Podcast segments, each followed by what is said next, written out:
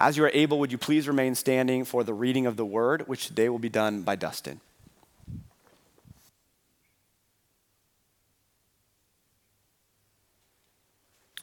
Today's reading comes from John chapter 17, verses 20 through 23. My prayer is not for them alone. I pray also for those who will believe in me through their message, that all of them may be one, Father, just as you are in me and I in, am in you. May they also be in us, so that the world may believe that you have sent me. I have given them the glory that you gave me, that they may be one as we are one I and them, and you and me, so that they may be brought to complete unity. Then the world will know that you sent me and have loved them even as you have loved me. The word of the Lord. You may be seated.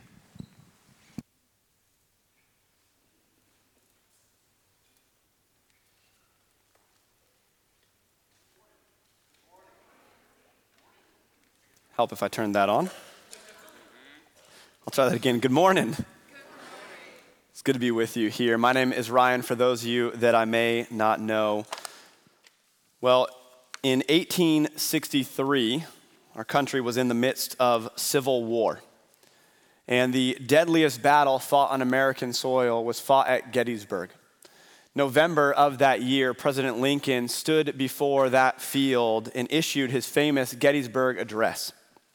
And this is what he said He said, Four score and seven years ago, our fathers brought forth on this continent a new nation conceived in liberty and dedicated to the proposition that all men are created equal. Now we are engaged in a great civil war, testing whether that nation or any nation so conceived and so dedicated can long endure. We are met on a great battlefield of that war.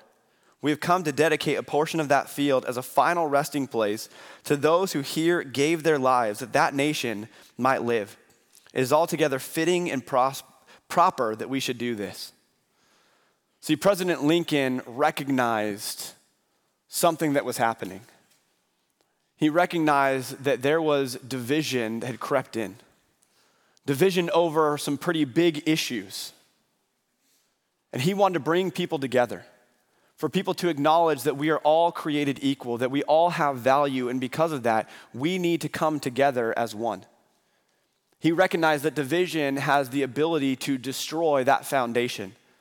As a matter of fact, years before the Gettysburg Address, Lincoln had said, A house divided against itself cannot stand. Division has the ability to destroy any community that it comes in contact with whether that be a nation or a family, a church, or even a team. As a matter of fact, many years later, a football team would travel to Gettysburg to remember the battle that had been fought there, to remember the need to be united. The team was the T.C. Williams High School Titans, led by Coach Herman Boone. This was the first integrated school in Virginia. They had taken the all white school and the all black school and they had brought them together as one. And so the football team came together as one as well. But you can imagine that there was the temptation to divide. The temptation for division was right there in front of them. And so Coach Boone took them to Gettysburg. And in the movie, Remember the Titans, it focuses on this team and specifically shows this moment. And so in this moment, Coach Herman Boone, played by Denzel Washington, leads the team to Gettysburg and stands before the field and says this. He says, This is where they fought the Battle of Gettysburg. 50,000 men died right here on this field, fighting the same fight that we are still fighting among ourselves today. This green field right here, painted red, bubbling with the blood of young boys, smoke and hot lead pouring right through their bodies. Listen to their souls, men. I killed my brother with malice in my heart. Hatred destroyed my family. You listen and you take a lesson from the dead. If we don't come together right now on this hallowed ground, we too will be destroyed, just like they were. Those words have great power in my life and maybe for you as well. It should resonate with us as a church to look and to say that if we allow division to creep in, if we can't come together, if we can't stay together, if we don't pursue unity, we too will be destroyed. So many churches have fallen apart because they allow divisive people and divisive ideas and divisive opinions to creep in, and division begins to take its place in the church. And division will slowly rip apart any community that it gets in contact with. This is why God clearly communicates his feeling on divisiveness and division. In Proverbs chapter 6, verses 16 through 19, it tells us there are six things the Lord hates, seven that are detestable to him.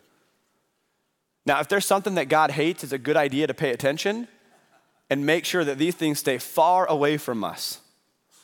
And so here's what it says haughty eyes, a lying tongue, hands that shed innocent blood, a heart that devises wicked schemes, feet that are quick to rush into evil, a false witness who pours out lies and a person who stirs up conflict in the community. Now, we can go through the list, and as a church, we probably find it pretty easy to avoid some of these things. I mean, we can look and say, yeah, lying, bad, got that. Murder, yep, definitely bad. Uh, I'm gonna avoid that one. Evil, it's in the name, so we'll stay far away from that. But we get to the seventh part where it says a person who stirs up conflict in the community. I like the way the ESV words this. It says someone who sows discord among brothers. And I like it because it speaks to the idea that we are a family, that we are the family of God, brought together by God Himself to give glory to God, to worship Him, to come together, and to be His hands and feet. And so, someone who comes into the community to stir up discord, to stir up conflict, who wants to be divisive and create division, God says, I hate it when people do that. Don't be the person who comes in and tries to divide, but be the person who comes in and tries to unite. So, if we're going to take this seriously and we're going to take this idea of division seriously, how can we avoid what, what may divide the church? Well, let's focus on a few of these things that could divide the church. And there's a, a huge amount of things that could divide the church. But I want to look at some of the underlying issues, maybe, that cause division. So, number one is this things that could divide the church. First one is gossip. Gossip divides so quickly. Anyone in here ever been hurt by gossip before? Anyone in here ever gossiped before? Okay, now I know all your sin, so I'm going to use that against you later. No, gossip is, is, so easy to participate in, and honestly, uh, there's a lot of times where I, like I like to think of myself as someone who's perfect, and so. Thanks for that. Um, but the reality is that I recognize there's so many places of sin in my life that I'm just not aware of. And one of those places that I'm becoming more and more aware of and, and trying to figure out how do I deal with this is gossip. Because here's the thing I, like many other Christians, have this way of, of doing Christian gossip, right? Like we come in the name of Jesus and we're like, hey, listen, did you hear what's going on with our brother over here? Let me tell you all the messiness of his life right now so that we can pray for him. And so we're like, we just want to pray for them, so we'll just share all the details of this secret with each other. We're like, hey, it's truthful, and so the truth should always be proclaimed, so let's tell the truth about everyone's deepest, darkest sin. Or we do this in a way of saying, oh, I just care for this person, and so tell me all the things that are going on, tell me all the, the wrong things that they've done so that I can care for them or care for you. And typically, what gossip really is, is gossip is a partial truth more often than not. It's one person's story that we want to share. And even when it's truthful, gossip, by definition, is truth that is not ours to share. And so we have to be careful about the way we do this as Christians, thinking maybe deep in our hearts we've convinced ourselves that this is a good thing, this is beneficial, but realizing that we just want information and we just want to share the story because we want to be important and in the know. And what happens so often with gossip is it's, it's a means of division. I want to share my story about that person so that you don't like that person, so that you stay away from them because I'm not happy with them. So I'm going to gossip about them and share my story. And so we need to avoid gossip. The second thing that we need to avoid is pride. Pride is all about me, and if it's all about me, it can't be about you. That creates problems in community.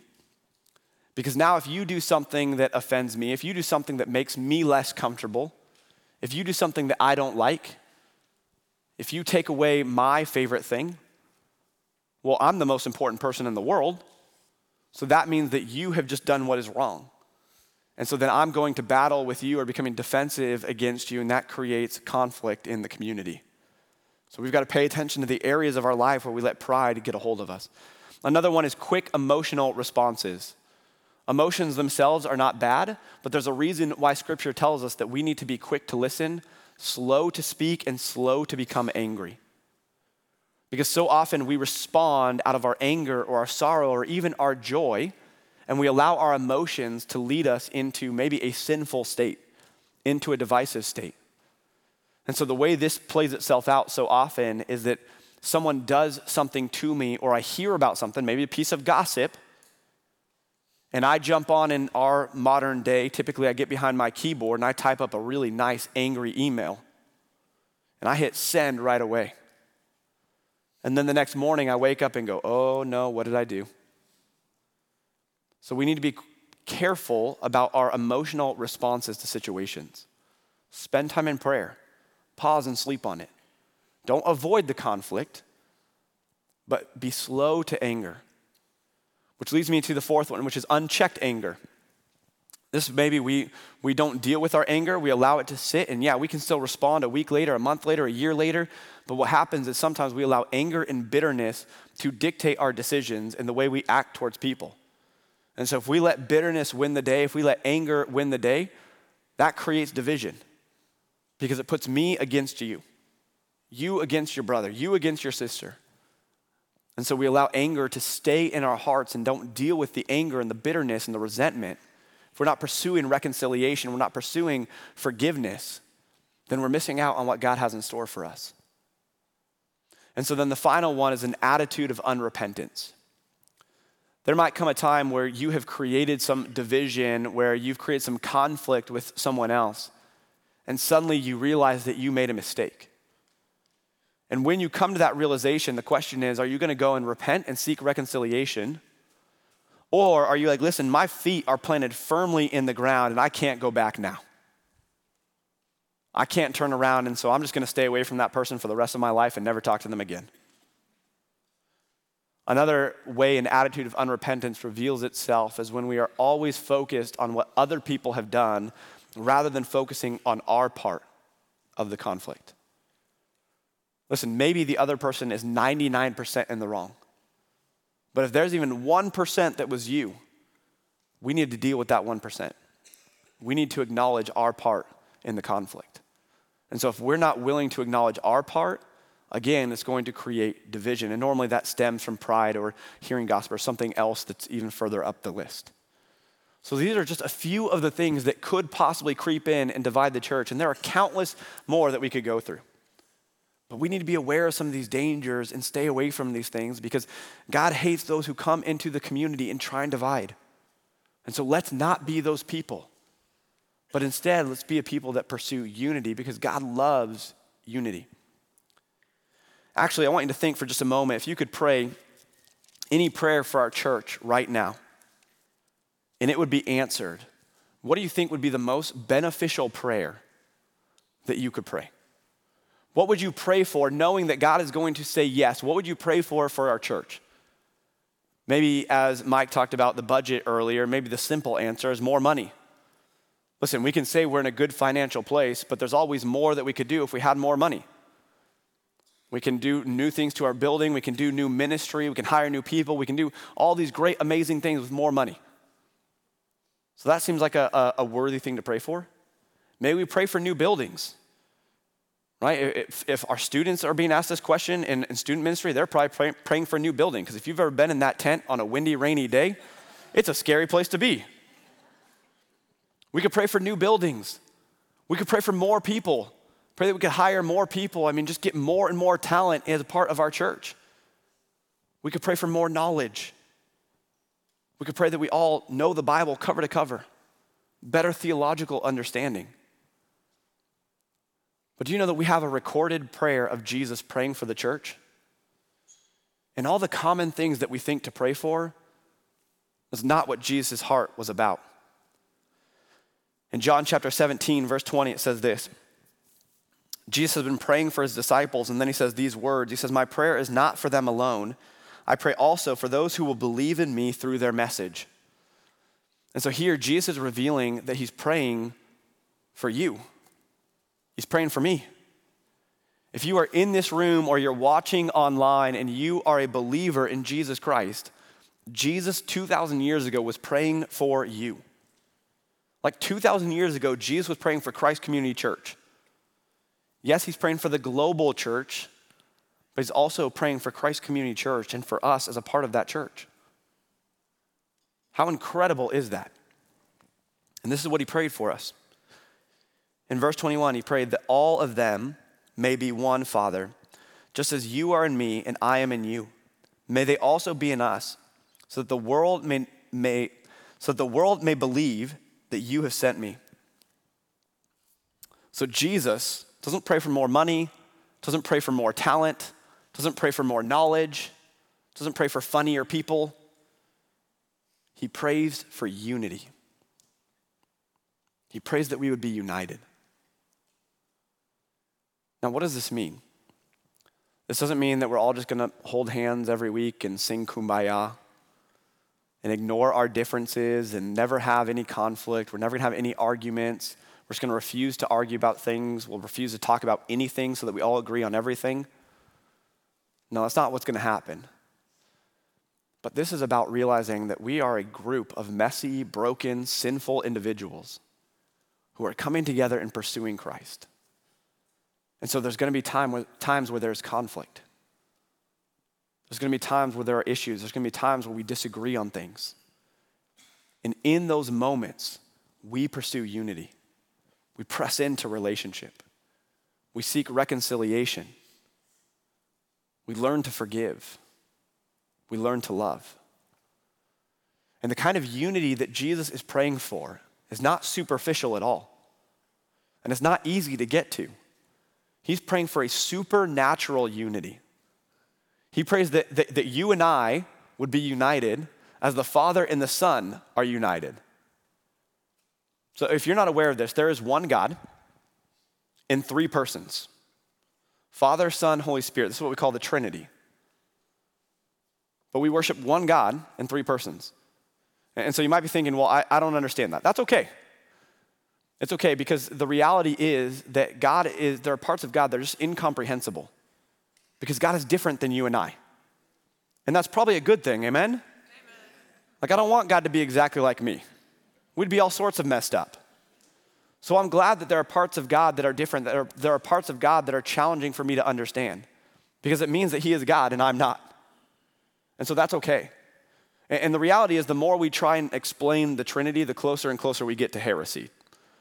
So we just need to recognize that we have one God and three persons. And that doesn't mean that they all are, that's one God who just sometimes is the Father, sometimes is the Son, sometimes is the Holy Spirit. No, it's one God, three persons, three distinct persons, and yet one God. And this is what Jesus is praying that we would be distinct individuals who are part of the church, and yet we are one. In Corinthians, 1 Corinthians 12, it actually says that we are supposed to be the body of Christ. One body with many pieces and it gives us some caution in verse 21 about how we interact with one another. In verse 21, it says, The eye cannot say to the hand, I don't need you. And the head cannot say to the feet, I don't need you. He goes on to say basically that the parts that we sometimes think of as less get special honor and special treatment. And then down in verse 25, it says, So that there should be no division in the body, but that its parts should have equal concern for each other. If one part suffers, every part suffers with it. If one part is honored, every part rejoices with it. And so the call in Corinthians, there's, there's a command there. The command says that I cannot say to any of you, I don't need you. That you, as a member of the body of Christ, cannot look at any other member of the body and say, I don't need you. And so there's all sorts of reasons we might want to say that. I'm going to say, oh no, I'm, I'm gifted and talented enough on my own, so I don't need the rest of you. Or, or you just think differently than I do, so I don't need you in my life. There's so many times where we want to do this as individuals, and the Bible says, no, you can't do that. You need one another. You can't look at a member of the body and say, I don't need you.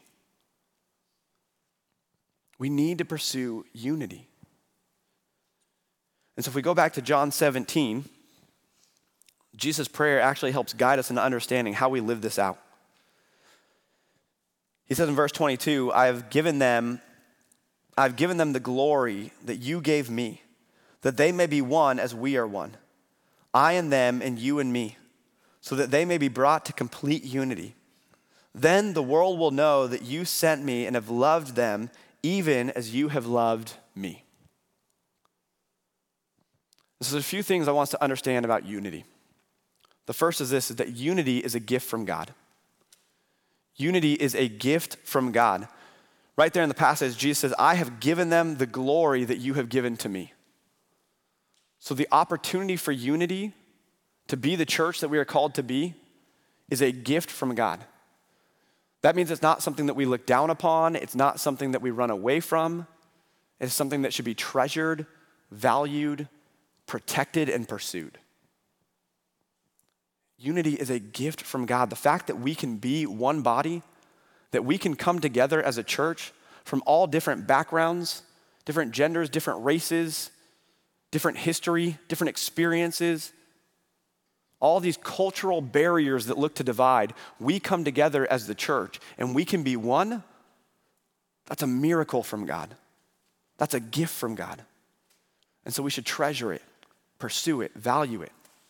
But here's the thing unity with the church is only possible if we are united with Christ. Unity with the church is only possible if we are united with Christ. If we are not connected to Him, all of this falls apart. In John 17, Jesus said, It is I and them, and you and me. But back up two chapters to John 15 and listen to what Jesus has to say. Starting in verse 5, he said, I am the vine, you are the branches. If you remain in me and I in you, you will bear much fruit. Apart from me, you can do nothing. If you do not remain in me, you are like a branch that is thrown away and withers. Such branches are picked up, thrown into the fire, and burned. If you remain in me, and my words remain in you, ask whatever you wish, and it will be done for you. This is to my Father's glory, that you bear much fruit, showing yourselves to be my disciples. So Jesus says, if you want to experience life, and you want to produce fruit, if you want to be a kingdom builder, which I hope we all want to be kingdom builders, and so we want to demonstrate the fruit of the gospel, we need to stay connected to the vine. We need to stay connected to Christ. That Jesus is the vine, He is the source of life, and if we are connected to Him, we have life, and we might bear fruit, bear much fruit even. But if we disconnect ourselves from Christ, everything we do is meaningless. We become a branch that is dying, that is left for no other purpose than to be picked up and thrown in the fire. We don't want to be that branch. We want to be the branch that produces fruit. And so, in order to do that, we need to stay connected with Christ. We need to stay united with Him. Because the reality is that if we're trying to pursue unity together, that, that can be a challenging thing because we have all these differences, all these things that creep in and make us want to divide. But if we are all together pursuing Christ and keeping our eyes focused on Him, then as we're pursuing Christ, we're coming closer and closer together. The work of bringing us to unity will be the Holy Spirit doing a work in our hearts and our lives. But we need to keep our eyes focused on Jesus and stay united with Him. And so Jesus calls us to unity. And at the very end of that little section in verse 8, he said, This is what you will do, and this is how you'll show yourselves to be my disciples. We'll go back to John 17, verse 23. Jesus said this He said, I and them, and you and me, so that they may be brought to complete unity. Then the world will know that you sent me and have loved them, even as you have loved me. And so, as Jesus is praying, he's praying for us to have unity. And he's saying, Father, if, if they come and they are united together, that's how the world's gonna know who I am. That's how the world is gonna know that they're my church. That's how the world is gonna hear my message and see my message and feel my message and receive the gospel. And so, unity is how we show the world who Jesus is. Unity is how we show the world who Jesus is. Now, we spent the last six weeks talking about evangelism, about sharing our faith through the book of Jonah. And what we said two weeks ago is still true that at some point we're going to need to use our words to share the gospel with people, to tell people about Jesus. But if we are being invitational and we invite people into the church, we invite people into relationship with Christ, and then they come into the church and they gather here with us and they see a place that is divided. They see a place that's just constantly fighting, that's only thinking of themselves, then it's going to do more harm than good. But if we are living out of a place of unity, out of a place of love, then we are already showing people who we belong to. And then the message is not trying to convince people that we belong to Christ, but people are coming and asking, saying, Who do you belong to? How are you living the way that you're living? How are you doing the things that you're doing? I want a part of that. And we simply get to invite them into what we already have. In John chapter 13, Jesus says it this way. In verse 34, it says, New command I give you love one another as I have loved you. So you must love one another. By this, everyone will know that you are my disciples if you love one another. Growing up in church, I used to sing a song said, They will know we are Christians by our love, by our love. And this is what Jesus is saying in John 13. It's not they will know we are Christians by our brilliant theological minds. It's not they will know we are Christians by how good our music is. It's not they will know we are Christians by how big our buildings are. It's not they will know we are Christians by how great our children's ministry is. They will know we are Christians by our love. This is how we demonstrate that we are disciples of Christ. Our love for one another, our unity together as the church, as brothers and sisters in Christ, as the body of Christ, as the bride of Christ, is how we show the world who Jesus is.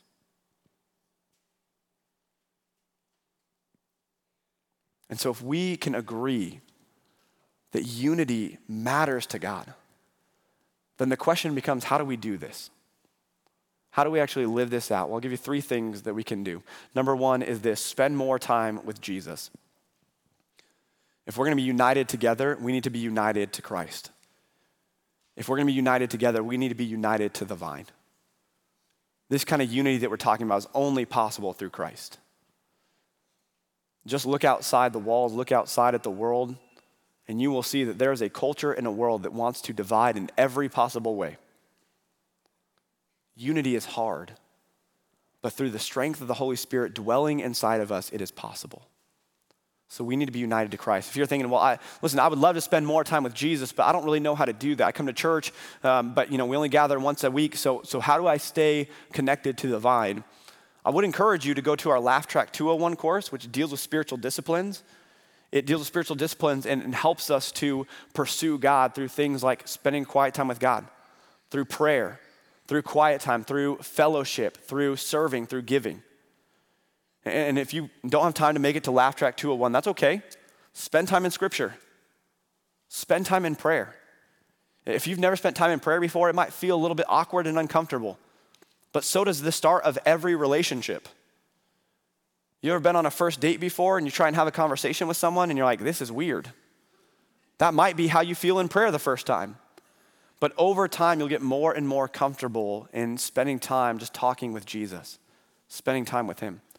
And so spend more time with Jesus. Second thing is this is pray for unity and pray for every member of the church. Jesus prayed for unity, so we probably should pray for unity as well. Right? So you can still pray for all those other things. You can pray for more money and bigger buildings and cooler people, I don't know, whatever you pray for. But also spend time praying for unity because Jesus demonstrated that prayer for us. But then the other piece is pray for every member of the church. Now, I'm not asking you to pray literally for every member of Christ Community Church, because that's a lot of people. I mean, if you can get the names of every person and you want to pray for every person, praise God, go ahead and do that. What I am saying is there's no one in this room, no one who's watching online, no one who's a part of our other services that you should not spend time praying for. And so if you're having conflict with someone in the church, pray for them. Now, don't just pray that they would change their mind and start doing the things that you want them to do, but instead pray God's blessing on them. Pray God's goodness would cover them. that they would experience his love and his mercy and his grace. We should be praying that for our enemies. We should certainly be praying that for our brothers and sisters here in the church. Because the more we spend time praying God's heart for people, the more our hearts will start to reflect God's heart for people. And so pray for every member of this church, pray for unity. And the final thing is this be committed to the church. Be committed to the church. Now, more and more, I think we have a culture that puts the church as a low value in our lives. And so often, the church is something that we do or participate in if we have enough time because everything else is off the calendar. The church is something we'll give towards as long as we have money left over after spending it on every other thing that we've done. Now, listen, I'm, I'm feeling the weight of this because for so long I've talked about commitment to the church and, and, and starting to experience this in a new way. I grew up going to church all the time. I was at every Bible study and everything and, you know, did a lot of sports, did a lot of activities, but church was always something that was a high priority. Now, as a dad, I have kids who are pursuing some of these things, and all of a sudden I'm realizing, I don't know how my parents did this. This is challenging. It's challenging to do all these things that have these really high commitment levels and, still be a part of what's happening in the church or put the church first.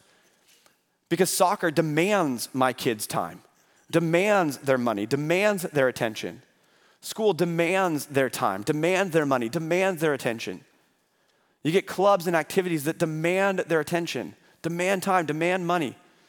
And then you come to church, and it's like, well, hey, as long as you're feeling up to it, we hope you're here. We hope you'll come to this event. We hope you'll come to camp. We hope you'll tithe. We hope you'll give. You know, if you're, if you're feeling led by God, then please do those things. But there's a low commitment level. And so we step into church and we just treat it like something that just comes and goes, that just passes, that we don't really need to be a part of if we're not feeling it, or if something else takes our time, or something else takes our money. But what if the church was your highest priority? What if your brothers and sisters in Christ were your first community?